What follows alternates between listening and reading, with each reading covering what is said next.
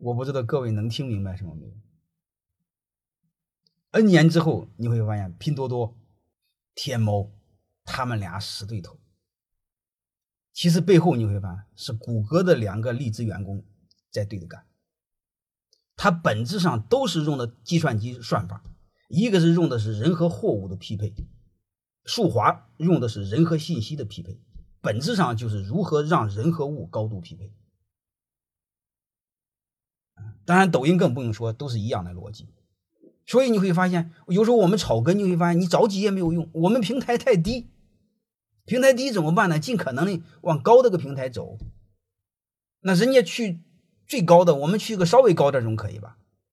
这就是我说的，我们尽可能往高点的走。这个你一点字没有。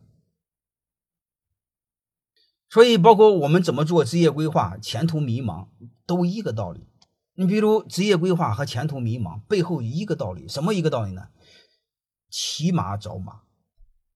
你比如，如果你们在你们那个城市最好的饭店做过厨师，然后你到个二流的饭店再当厨师，你的工资马上翻一倍，这就叫骑马找马。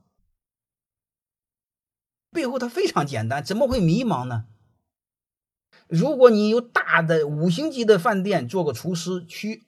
四星级饭店收入不但翻一倍，然后你借着这个光环稍微努力，很容易可以当个厨师长。如果你在四星级饭店当了厨师长，又可以很容易到五星级饭店再当厨师长。